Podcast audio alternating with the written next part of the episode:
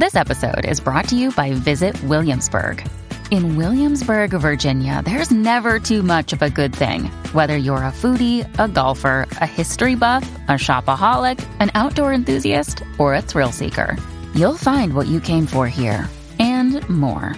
So ask yourself, what is it you want? Discover Williamsburg and plan your trip at visitwilliamsburg.com. Hi, everybody. This is Terror Talk with Shannon and Kathy. Hello. Hello. Today on the show, we are going to talk about the movie Seven. Do you remember where you? I don't even remember where I was when I saw this. This was a 1995 film called Seven, and the V is a set, the number seven in in the word. Which sometimes I'm good at putting that, and sometimes I'm not. but I can remember not being able to get off the couch when it was done. Whoosh, yeah, it really affected me too. So it's a 1995 American neo noir psychological crime thriller film directed by David Fincher. It's uh, one of my favorite, it's if not the favorite Fincher film for sure. Um, written by Andrew Kevin Walker. It stars Brad Pitt, Morgan Freeman, Gwyneth Paltrow, Kevin Spacey, etc. And I mean, my goodness, that's a gaggle of really good actors. So I just want to say that Andrew Kevin Walker was like a, a I mean, a nobody. Um, you know, didn't really make. I can't remember what his. He was a student or something, um, and just that his his whole, the, where this came from was just living in the brutal conditions of New York. And he would say that he would literally walk down the street every day and see one of the seven deadly sins going on right in front hanging of him. Hanging out. Yeah, it's true. I, I, so the film tells the story of David Mills, which is who Brad Pitt pay, plays, a detective who partners with the retiring William Somerset, who's Morgan Freeman, to track down a serial killer who's Kevin Spacey, who uses the seven deadly sins as the motif for his murders. So, if you like fictionalized serial killer films, this would be up your alley. If you like an exceptional tone, I mean, that's one of the things you always talk about with this movie, right? God, it, it to me that so you have Howard Shore doing the score. Mm-hmm. You have whatever lenses they're using. Mm-hmm. It's constantly raining. I mean, the sun is never out through the whole film. No, Everything is grayscaled Or So- night, yeah. or nighttime. So the mood is is set from before any murder, and then you don't ever see the murders happen. Every single one of these is an aftermath, which I and we'll, I know we'll get into this later when you talk about uh, the Mandela effect, but so much of what happens is left to our imagination, which is what I think makes this film so creepy is that there's enough there for you to fill in the blanks without it having to spoon feed it to you. And it's it's even more terrifying that's Yeah. my personal opinion no, uh, absolutely, I completely agree. Um, it's very Shakespearean. Most a lot of action in Shakespearean plays doesn't happen on stage. right They talk about it afterwards. They do like an info dump to the audience. how they talk about it and then you have to revisit what you think it may have looked like That's in right. your mind Your imagination. terrifying super terrifying with this because not only is that true and that's happening in the film, but then also you just put that together with an exceptional script that like grips you and moves you and paces you and the acting is so good, etc. And then you just get this like exceptional combination, which we always want in a movie and rarely get, honestly. So um it was released in 1995 by New Line Cinema, and it was the seventh highest grossing film of the year, grossing 327 million worldwide at the time. Uh, critics, you know, loved it. Audiences loved it, and it was nominated for the a Best Film Editing award at the Academy Awards that, that they lost to Apollo 13. I just want to mention that because it was notable in that way. It was dark, um, but they wanted to give it something. like people mm-hmm. recognize how good it was.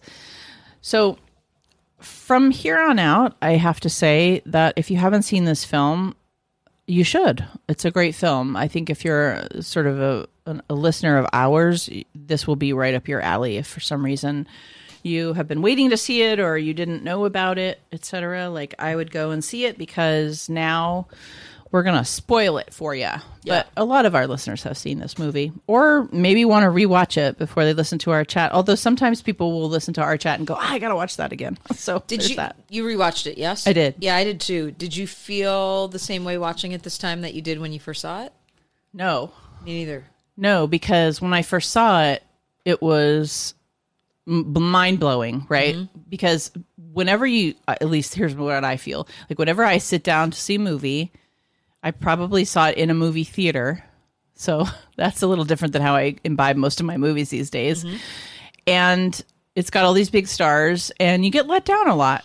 You go to the movies and you get let down a lot. Like you go, uh, uh, three stars. You know, it's like me. It was it was good. I didn't hate it. That's kind of the comment, right? But this movie was that was freaking good. And so I remember being blown away. So now I know the story, but I hadn't watched it in a long time. So I wasn't blown away. I was outside of myself with an observer. So I could I could look at it critically mm-hmm. and enjoy it that way and still enjoyed it. Yeah, I, and also being Psych. yeah, there's the psych piece, but also like I was much younger when I watched it, and the character seemed much older. I don't know how much of that plays a part in. Maybe so, yeah. I, I don't know. Sure. I, am not really sure. because now I look at that. I mean, I looked at Gwyneth Paltrow at one point, and I go, "My God, she was a baby in this." yeah. Um, but there's, yeah, I mean, I agree with all of that. Like we've seen it, so we knew what to expect. We know some of the big, you know, um, climaxes in the movie. Yeah, the plot we part of already it. know. But I, it still makes me feel depressed. Like it's a really dark film. There's no other than some of Brad Pitt's um, relationship to Morgan Freeman. There's some comedic relief in there. In fact, Yeah. I was laughing at one point because there's a scene. A lot of real things happened on the set too. By the way, like when he broke his arm, he actually did break his arm, and he- that was a real cast and all that. But there's a scene where they go back up and he wants to go into the apartment. And mm-hmm. Morgan Freeman is like, "We need a warrant. This is not good." And he's like, "Fuck this guy." Da da da. Yeah. And he's he's basically holding Brad Pitt back, like, just calm down. Like, I you're gonna lose the case for us, kind of thing. I immediately thought of yours and my dynamic. Oh, really? Tell, And- tell me about that. the I would have been Brad Pitt in that moment, like on fire. I I want to you know get this bastard, blah blah blah, and you'd be like, Kath, do you want to convict him or do you want to? yeah. But I started laughing so hard because it, it it's a really funny. It's it's not like a ha ha scene. No, no. But it really plays out his Morgan Freeman's level of stoicism, but that also comes not just from experience, from stuff that he has shut off and shut down, and- Absolutely. right? And then and his own anxieties, but the way that he's reacts to it because I think there's this idea if you watch it, oh, the reason he acts this way, Morgan Freeman acts this way, and Brad Pitt acts this way is because of age and experience. There is a certain piece of that there, but they also have two very different ways of their anxiety Yeah, manifesting exactly. and their traumas manifesting. And then you've got Brad Pitt. Total hothead, like he just needs to, to get in there and snap this guy's neck. And it, that whole scene, I was laughing, and I It was you and note. me. I was like, "This is Shannon and me." That's amazing. Yeah. I, I totally see it. I didn't think of that, but I totally see it when you're talking about it because it's like there have been, of course, times with us where Scooby and Scrappy. you're like, mm, mother, I'm gonna, and I'm like, mm-hmm. You're like, I don't know if that would be a good idea, but oh, the stories or I'll be yelling at somebody on the road, and you'll be like, oh boy. Uh, here we go. Or I'll make a joke just to Yeah. like cut the.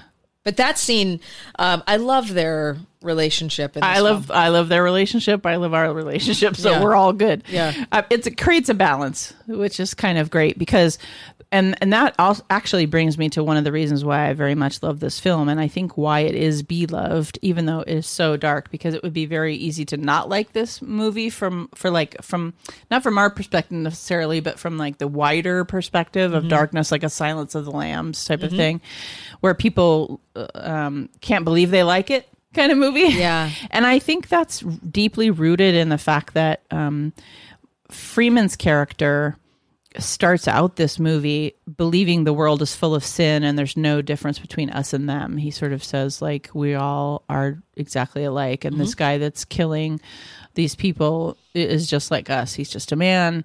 You know, he, we could do this any day. And I I actually kind of agree with that. A certain circ, you know, 10 different circumstances in your life change, we all mm-hmm. might be brought to the brink of it. Mm-hmm. Um, and then he goes on a journey to like despite seeing all the horrors and the evil in the world where he ultimately decides that the world is worth saving and comes back to the police force. So that's he has this arc right? So like good movies have character and arcs. you find out more and more about him and that intentional scene that they have where Tracy Gwyneth Paltrow's character has him over and is like, yeah. um she's the matchmaker. "This is David" instead of Mills, right? Super That- cute. And, and but that's such an intentional scene for us to get into these Yeah. characters deeper, and that's a great scene when he comes to dinner. it's dinner. a great use of character. They use Mm-hmm. Gwyneth Paltrow's character because she uh, obviously gets used in other ways in this movie, but they use her as a way to say like the wife made him get together, which is totally like a life thing, like any husband kind of. Mm-hmm. and they didn't know anybody. They didn't know anybody, so it was also her way of going. I need to know more than you. I'm going crazy. Oh yeah, Because she was like, "People, please." They were high school sweethearts. Right. So that arc of um, Morgan Freeman's is really important because, and here's what happens: is Brad Pitt's arc is the exact opposite. So, whereas Brad Pitt's character is young and dumb cop, you know, all bluster, you know, all um, need and desire and, and and wanting to go forward who thinks there are good guys and bad guys. There's right and wrong good and evil. He very much thinks as there's this like black and white and like i'm good and they're bad and we need to fight the badness. And he he really believes that they are different than us. And they have this great scene in a bar where morgan freeman, freeman basically says to him like you know, if if this guy was Satan, that might live up to our expectation, but he's not. He's just a man. And so that scene really like shows their differences, like kind of in the middle of the movie. But Brad Pitt's character, you know, thinks there's right and wrong and um and that he's on the good side and he's gonna crusade and you know He's a hero. yeah, and Morgan Freeman kind of makes fun of him for that, but that's a very youthful kind of look at the world. And and he goes on this and then he goes on a journey and commits exactly the kind of wrathful evil he thinks he could never embody when he discovers his wife's head in a hmm. box and is pushed to a place in himself that he didn't know existed. And so they flip. Right. So Brad's character goes from we're good and the world is good to and I'm and I'm good and they're bad to a place of committing something he never thought he would. And Morgan's character is the you know the yin and the yang opposite of that of like the world's a bad place and I'm this hardened old guy who doesn't believe in anything to like I believe in something and I actually could keep doing this work because of what's just happened for Right. us, which I think is super powerful. it's the character the way that the characters are developed in this film um i don't think i could have watched this more than once Yeah, if that wasn't there. because that's the only relief you get is feeling like they're there to i don't know they they're comforting Yeah. i guess because there's nothing comfortable about this movie No. and the way that john doe the killer mm-hmm. lear- uses the seven deadly sins against mills um it, just like you were saying like he's so skilled in the you know getting him to commit wrath yeah. and and how he puts himself in there you know he was envious of mill's life Yeah. and I don't know. I mean, I don't know. I was younger when I watched this, and I don't think I realized that he played out the last two. He did, yeah. So, so the way it's for those of you, uh, you you've all now seen the movie or you've seen it at some point because we've we warned you about spoilers. But they do the first five deadly sins with others, so gluttony, greed, sloth, lust, and, and pride.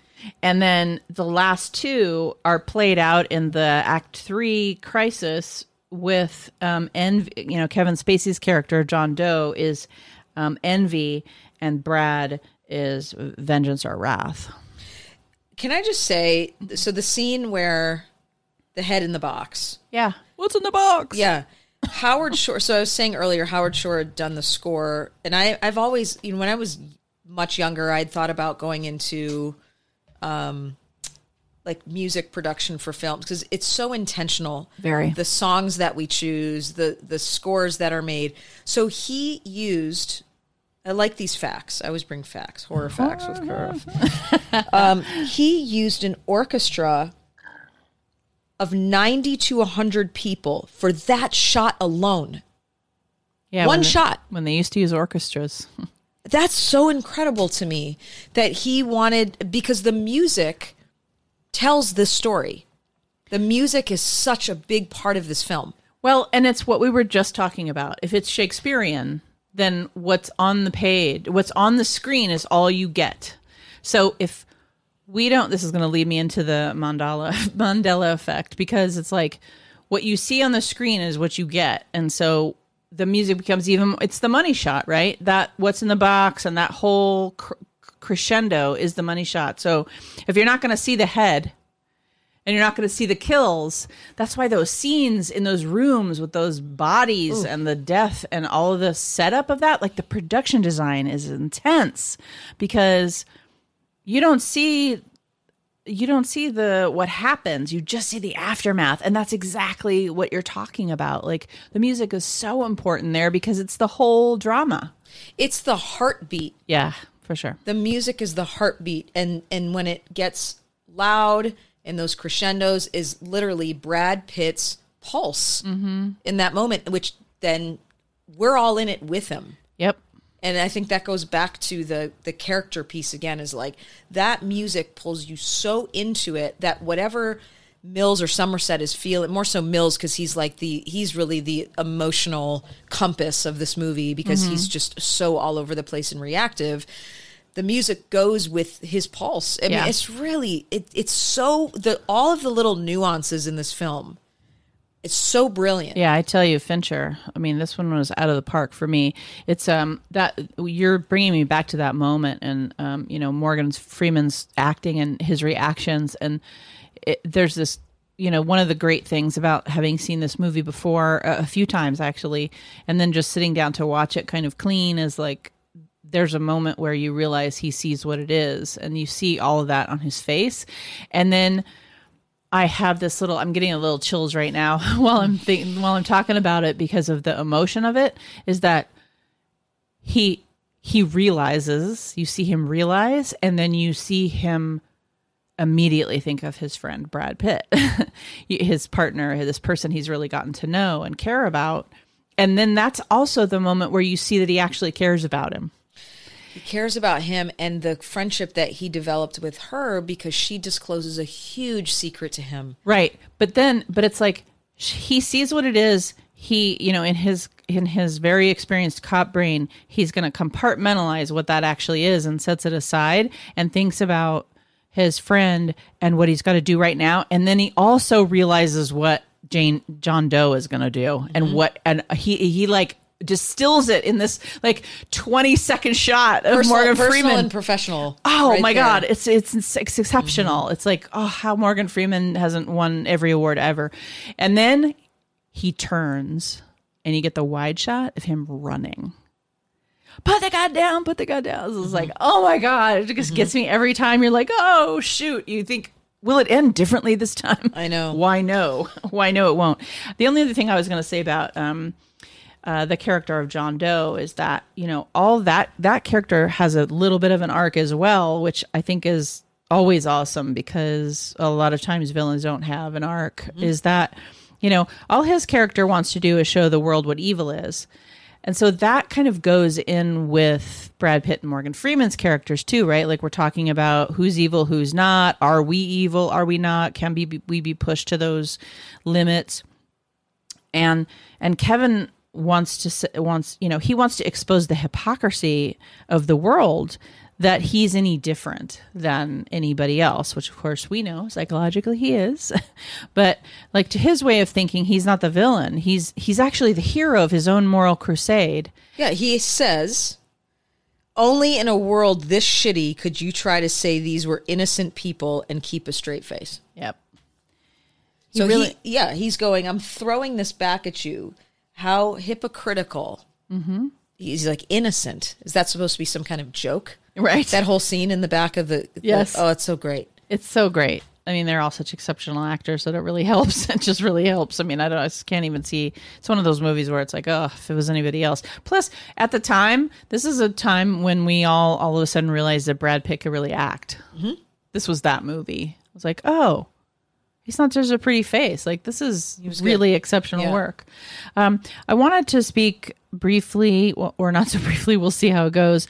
But uh, Kathy mentioned the um, Mandela effect earlier, and, and so I did want to bring that little psych piece into this because this is a movie certainly that exempt uh, demonstrates that. So what that is is um, so maybe maybe telling you how where it came from would help me explain. So it it's it got its name from Fiona Broome, a self-identified quote unquote paranormal consultant, uh, detailed how she remembered former South African President Nelson Mandela dying in the 1980s in prison, even though Mandela lived until 2013.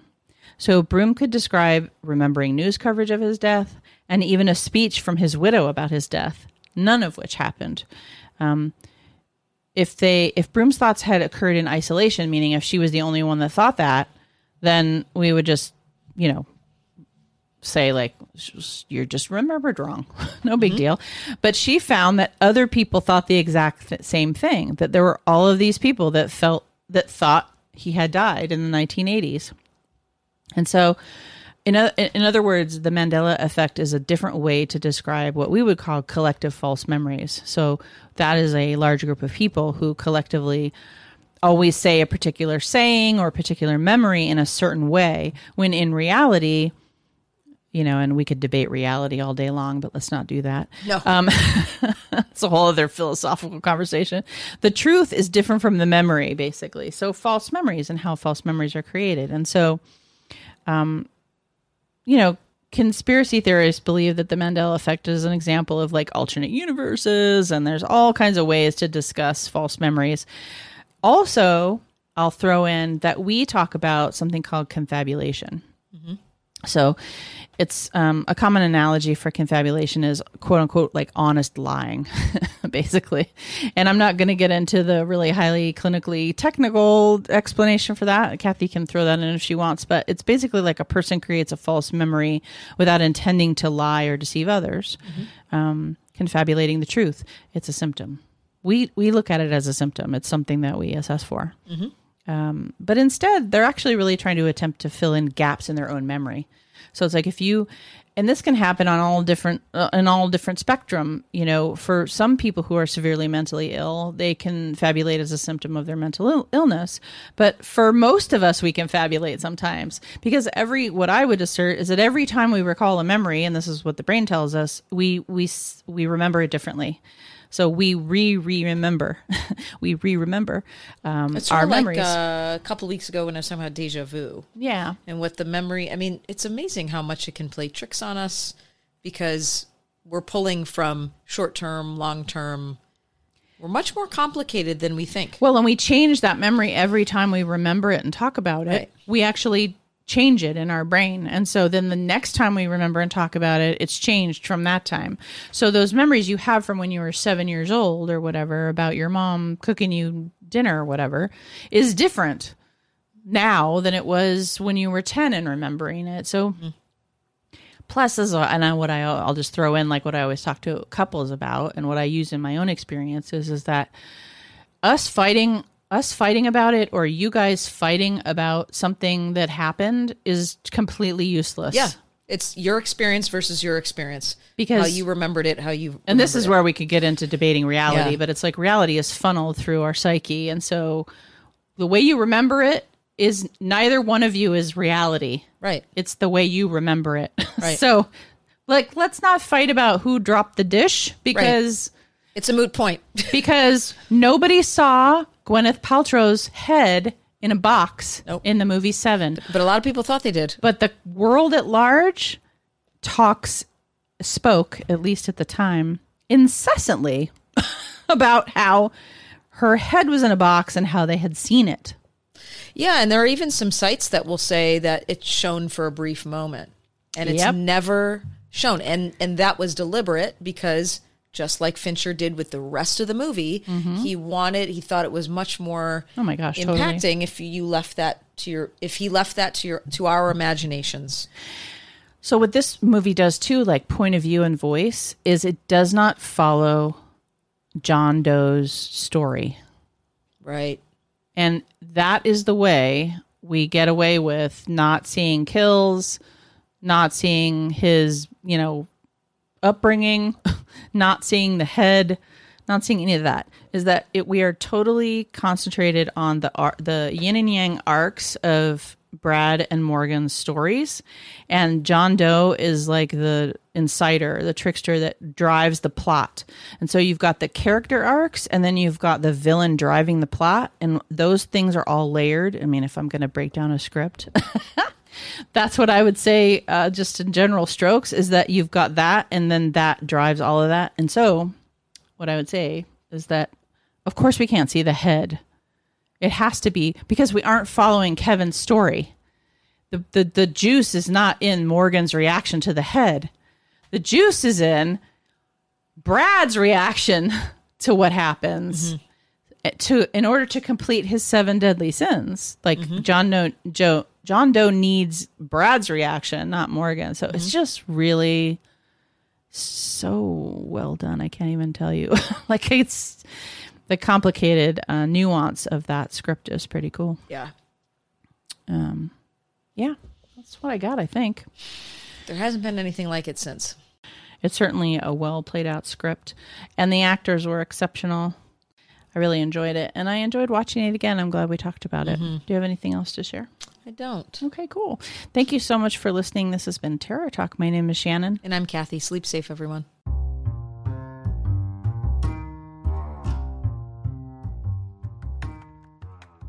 We hope you enjoyed this episode of Terror Talk. Please check out our Patreon page, Instagram, Twitter, and Facebook. We'd love to engage with you as part of our community. Please take a moment to leave us a comment on any of our social media. Thank you so much for listening, and once again, sleep safe.